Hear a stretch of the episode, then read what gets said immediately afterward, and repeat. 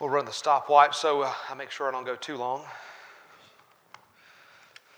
Someone asked where my robe was. Uh, I came with beard, and I hope this is mine. It is now.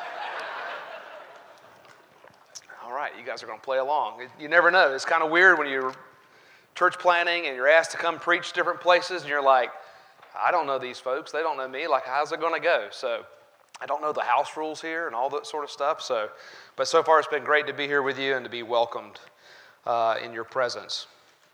So I love your conference theme about being set apart for Christ's mission and how we integrate together our faith and life. And so I wanted to share with you um, a field manual, uh, a tool that you could use in going forward to serve in mission together as God's people and even as God's um, disciples, as Christ's disciples into the world. So if you'll turn to Matthew chapter 28, and yes, we're going to read the whole chapter because I'm using the whole chapter as part of the field manual. You'll see, it'll make sense here soon enough.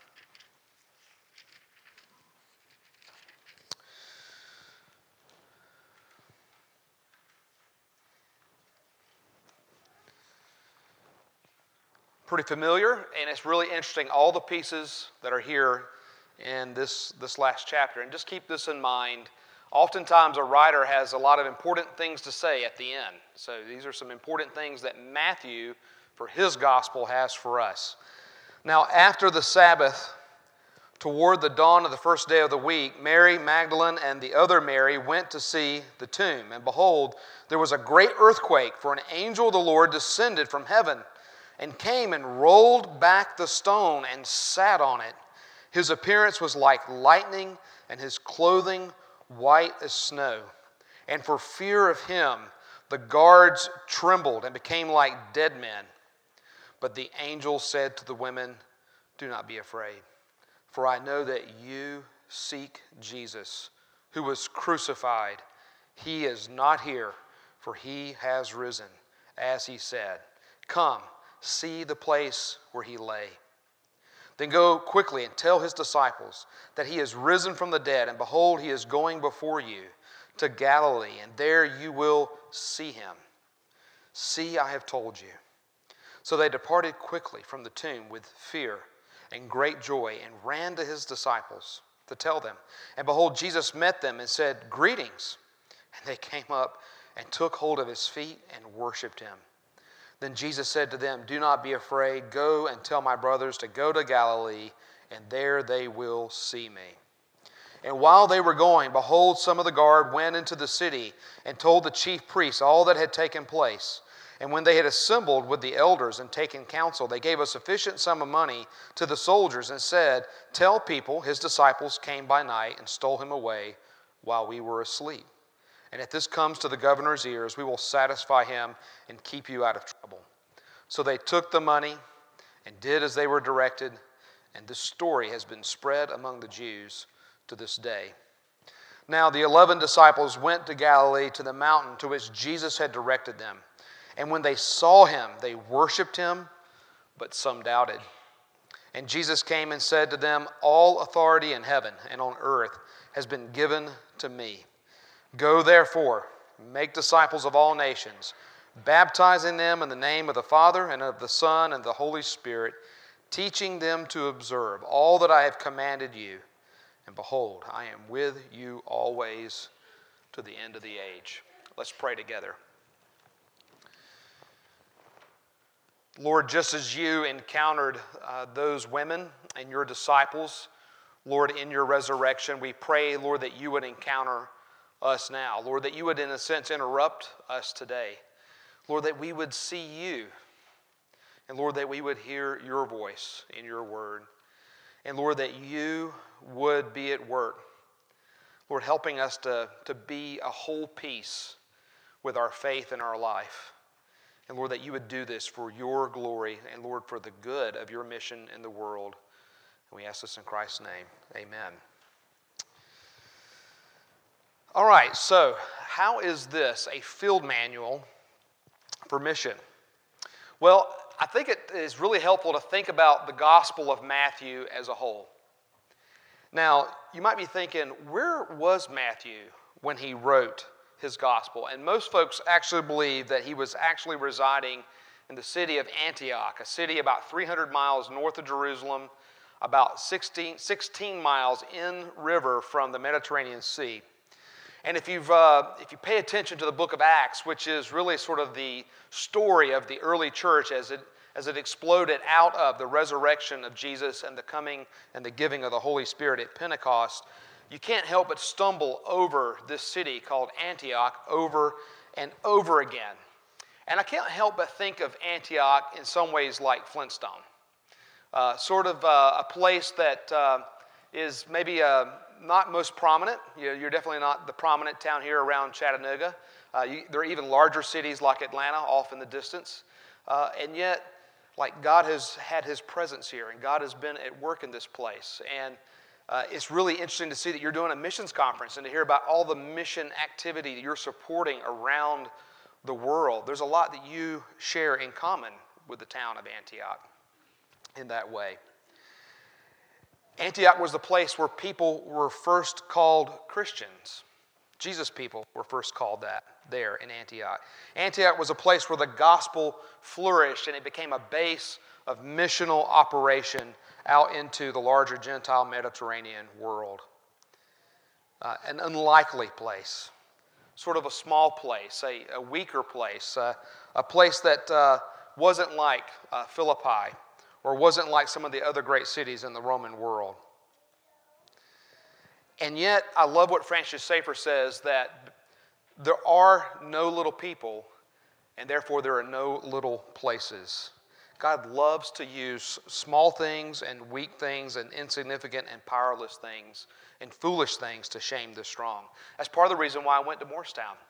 Uh, it's hard to find folks who want to go to those smaller places, and yet uh, the big places and the small places, the populated, uh, the densely populated areas and the less populated areas, all need the gospel to continue to be preached and shared. And so Matthew's actually writing his gospel, he's actually writing it to both those uh, Jews who've been dispersed out, and so they're living abroad and they're becoming more and more Gentile like, but he's also writing his gospel to Gentiles, to people who have never really are, are, aren't as familiar with uh, this sort of Jewish based religion that's budding and blooming all over the world to them. And so he's writing this in a very Jewish sort of way to show that Jesus is the Messiah, that he is God's anointed, that he is actually called and chosen to be the king of the world. And what's really beautiful about Matthew's gospel is he weaves together history and theology. And I think this is so important for us to, to grab hold of today because sometimes we, we think of these stories in the gospels as almost maybe like myths or things that, yeah, they most likely happen. And Matthew is reminding us that these things really took place. And so he's giving us both the life and ministry of Jesus and he's also giving us the teaching of Jesus. He's given us really um, an opportunity to have a window in on what it was like to live like in that day, and yet also to know what Jesus' will was for his people as they were following him. And so Matthew here gives us in this last chapter, it's sort of his. Um, and it really starts at the end with the Great Commission, but it's sort of his call to those who've read his gospel in total to know, like, what are you supposed to do with all of this that you've read and heard about Jesus? And so, really, there's three parts of this field manual, sort of three different sections. You know how books sometimes get broken into sections. So, your first section of this field manual is to remember your commission.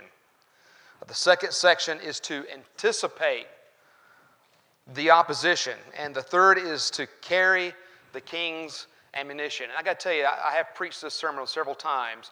This is the first time I got the alliteration right, I think.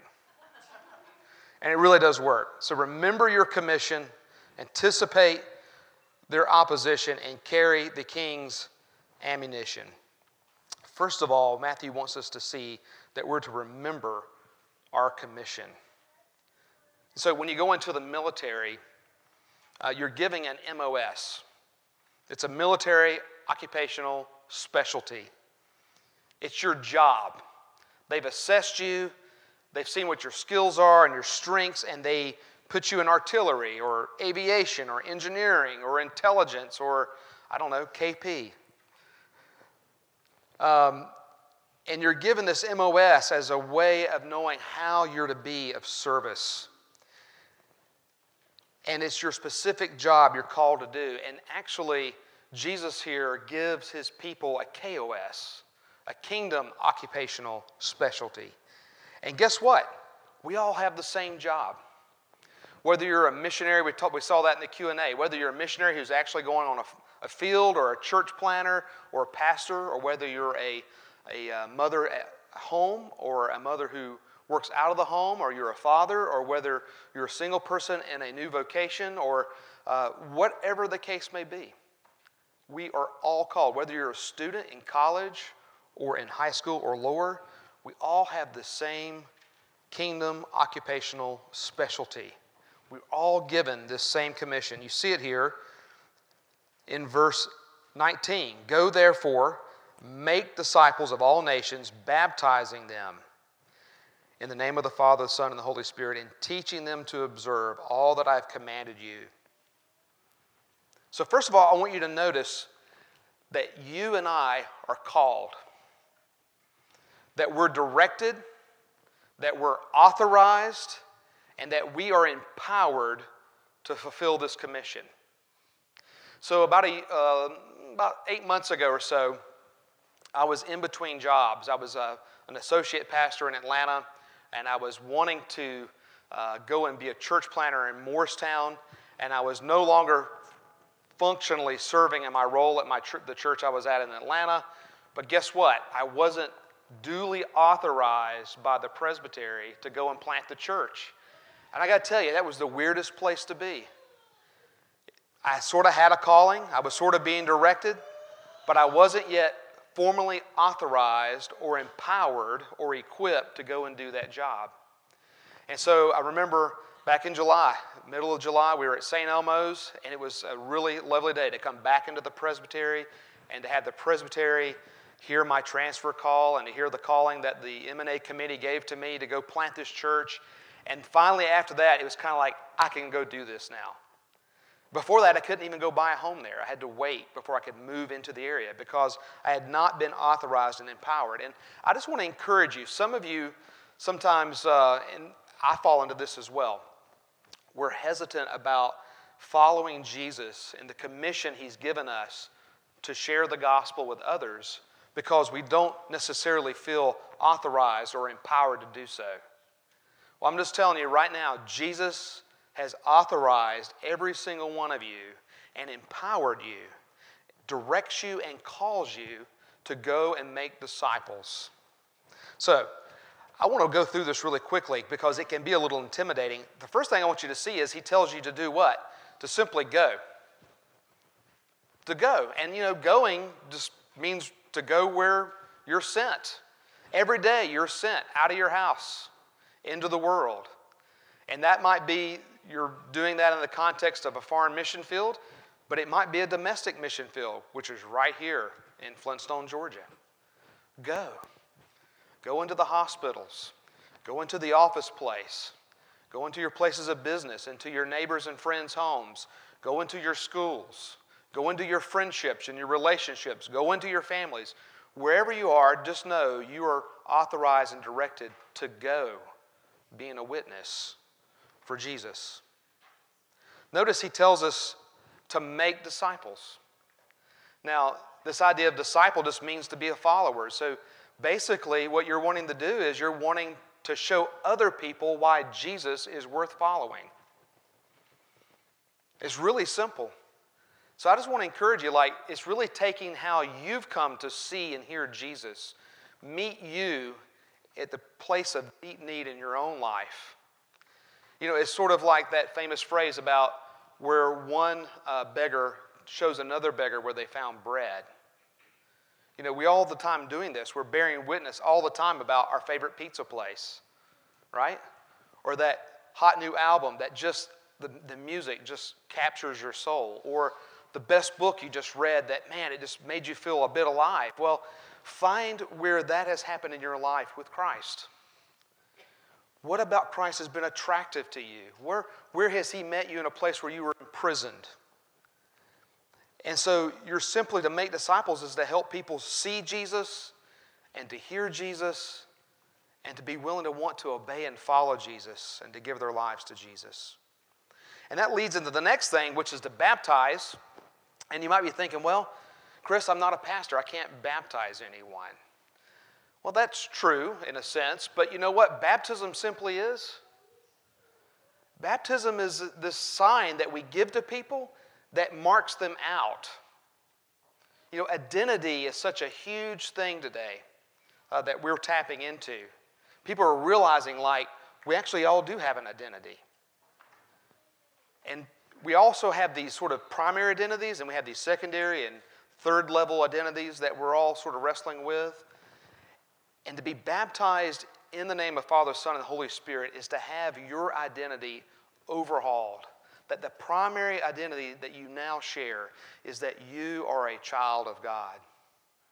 You know, oftentimes uh, people think of baptism as an expression of your belief, and that's maybe part of it, but it's really about how you belong. And people in the world today are hungry to know that there is a place that they belong. There is this huge hole that we all have to know do we belong with Father, with God, with that, that power and person in the universe who will bring significant to my, significance to my life? And so we're to baptize people, we're to give them this new, help them see this new identity that is only to be had in Christ. And lastly, we're to teach Christ's commands.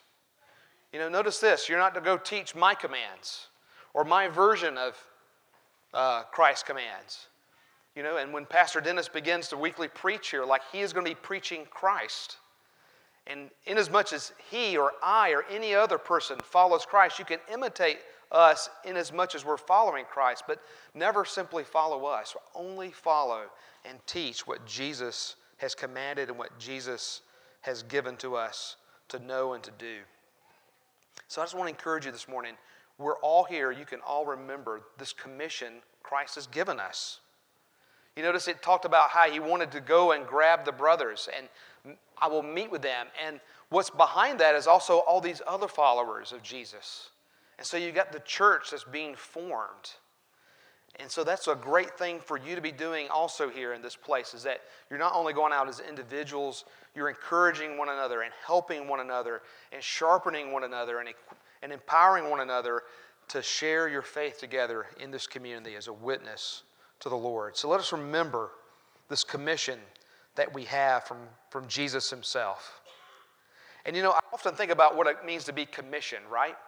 Uh, in the old days, kings and uh, the wealthy would actually, and people still do this, they'll commission someone to do some sort of work of art.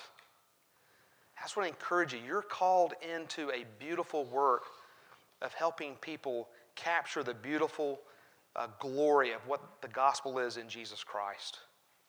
You're being called not to do some task that is uh, that might feel coerced or strained, but remember the beauty of the gospel the beauty of the gospel in the face of Jesus Christ that captured your own heart, you are being commissioned to share that beauty, to share that story, to share that truth.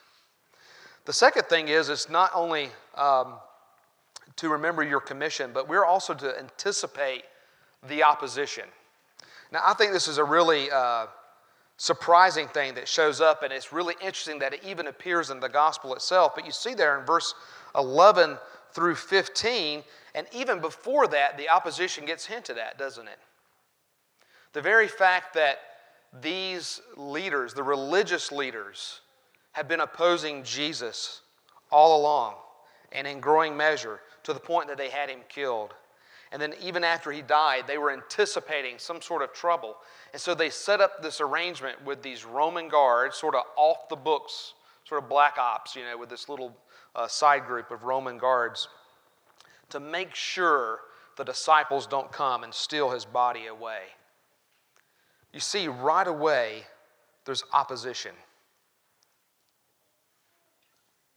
And why would there be opposition? Because Jesus was someone extraordinary. I mean, he was unlike any other person they had ever encountered. He performed miracles, he taught with power. And now, according to Matthew's gospel and all the gospel writers and all the witnesses, he's been raised from the dead. He's back. And this is an absolutely this is an absolute game changer. You know, if, if you were to if, if Jesus really is raised from the dead, everything's different. You know, it's really an interesting thing. It's sort of a more of a general revelation, sort of a comment or observation.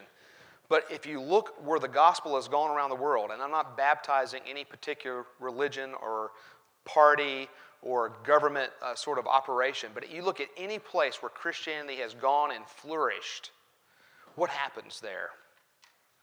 Over the long run, life happens, and justice begins to come in greater measure, and darkness gives way to light, and there's education, and there's advancement We've seen that over and over again. And it's almost like I heard this one commentator say that the life of Jesus is so powerful that through his people, it's just radiating out like ripples into the creation. That's one of the reasons why we want to go into all the world. God wants to see his glory go everywhere. And if the resurrection really has happened, it's changed everything. And look at Matthew's witness of the resurrection. What happened to this guard?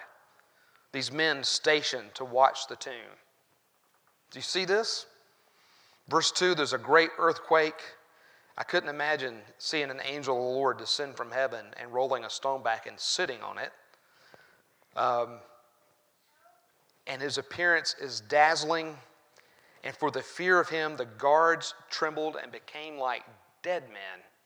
They're absolutely arrested. Matthew wants us to see that the resurrection really has happened. And you know what? It arises not people joining in, it doesn't uh, evoke in people a, a capitulation to give up and to acquiesce. What does it raise up in people?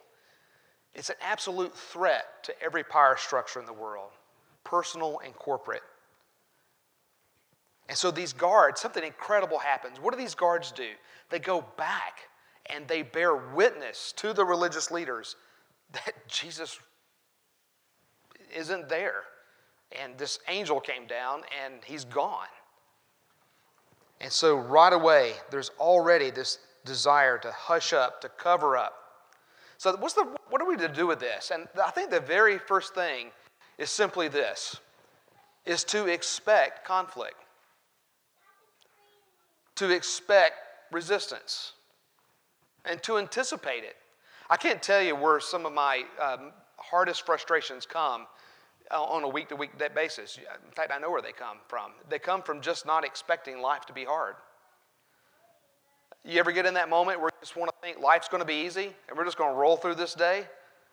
And the tire, and the tire goes flat and the kid gets sick and the, the check uh, account bounces.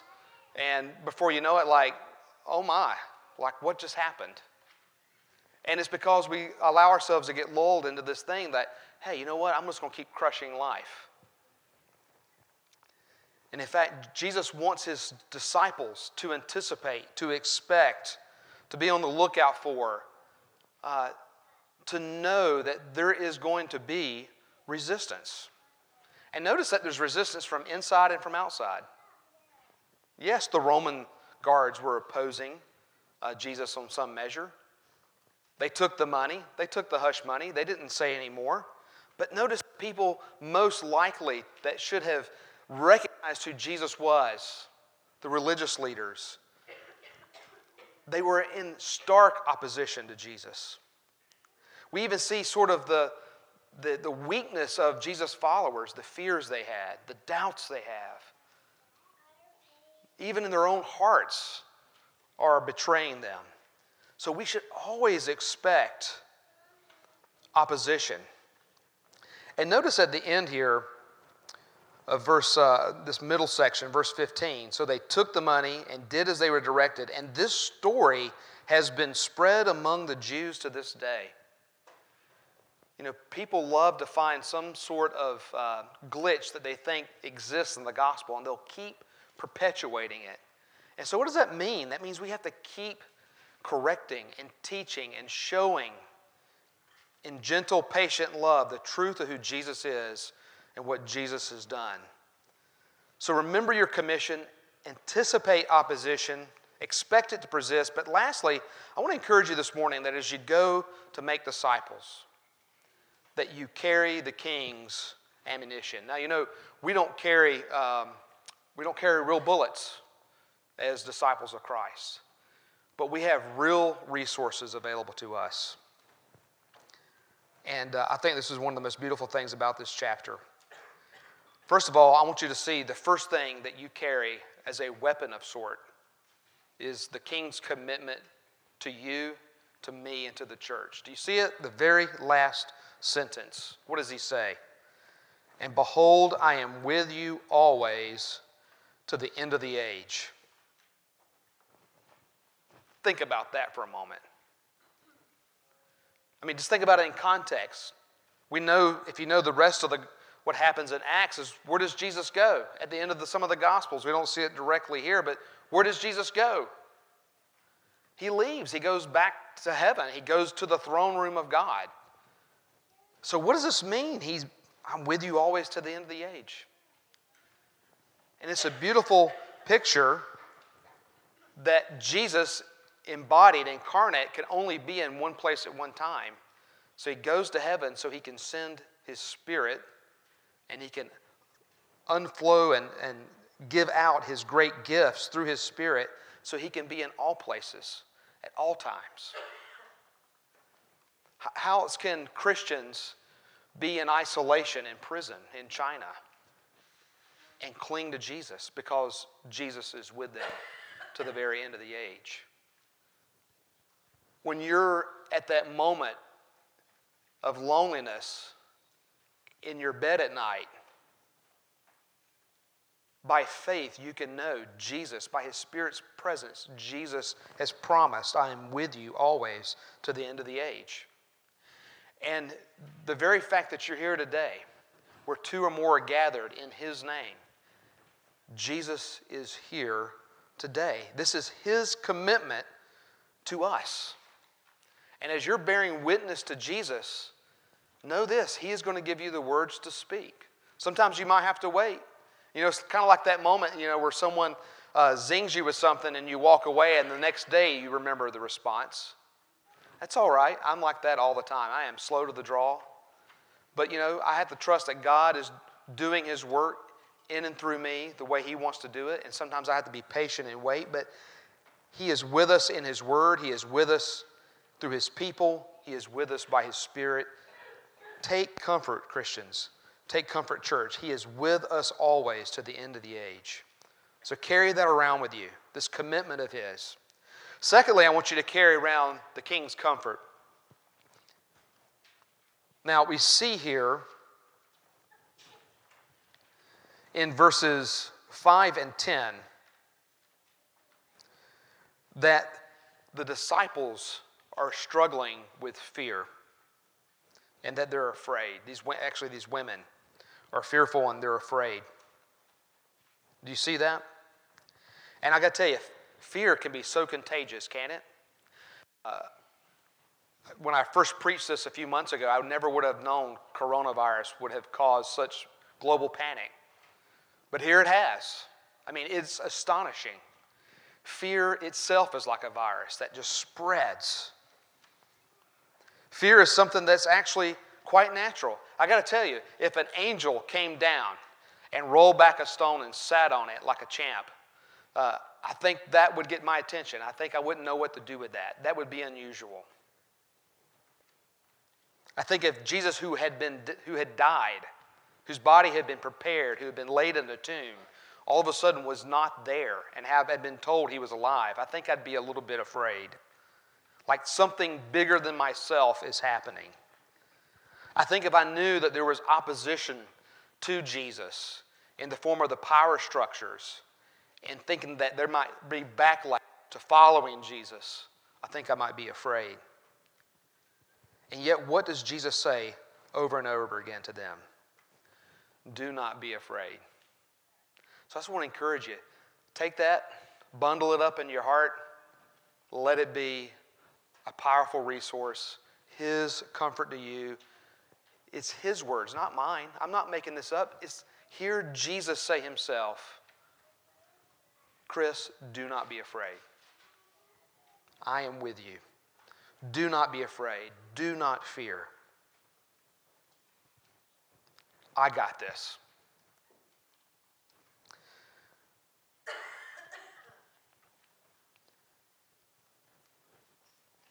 Lastly, I want you to see not just that we have these, these great weapons of his commitment and his comfort, Jesus is actually building a really unique culture among his disciples and in his church.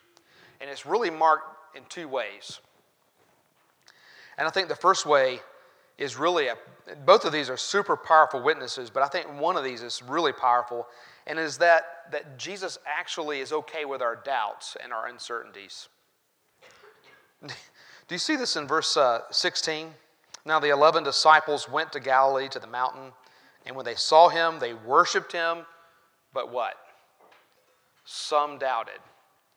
Uh, it's not necessarily the best translation, but it's basically it says some weren't sure to what to make of this. It wasn't super clear to them at the moment. There were still things that they were wrestling through. The Spirit hadn't yet come you know, Peter, who is, is about to be restored, you know, later on, like he's going to be confronted again by, it's not like Peter all of a sudden gets hit with a lightning bolt and never makes another mistake.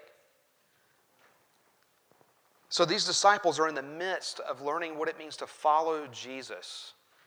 And when they have questions and doubts and uncertainties, guess what? It's really powerful to know Jesus is okay with that.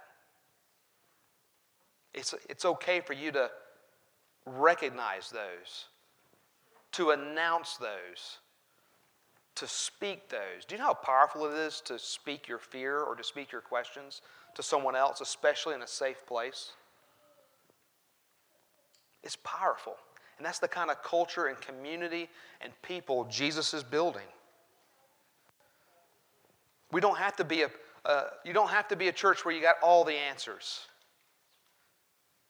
Jesus didn't give us an airtight argument, as Keller says. He gave us an airtight person. We're not offering people arguments, we're offering them a person in Jesus. And He welcomes our fears, He welcomes our doubts, He welcomes our uncertainty. But notice the last thing of this culture. What happens every time they encounter Jesus? They worship Him, they fall at His feet. I mean, this is an incredible thing that Jews would worship a man as God. Because we know Jesus is no ordinary man. That all authority in heaven and earth has been given to him, that he is the king, that he is our allegiance. And this is the last thing I would say about how this is a wonderful field manual for mission.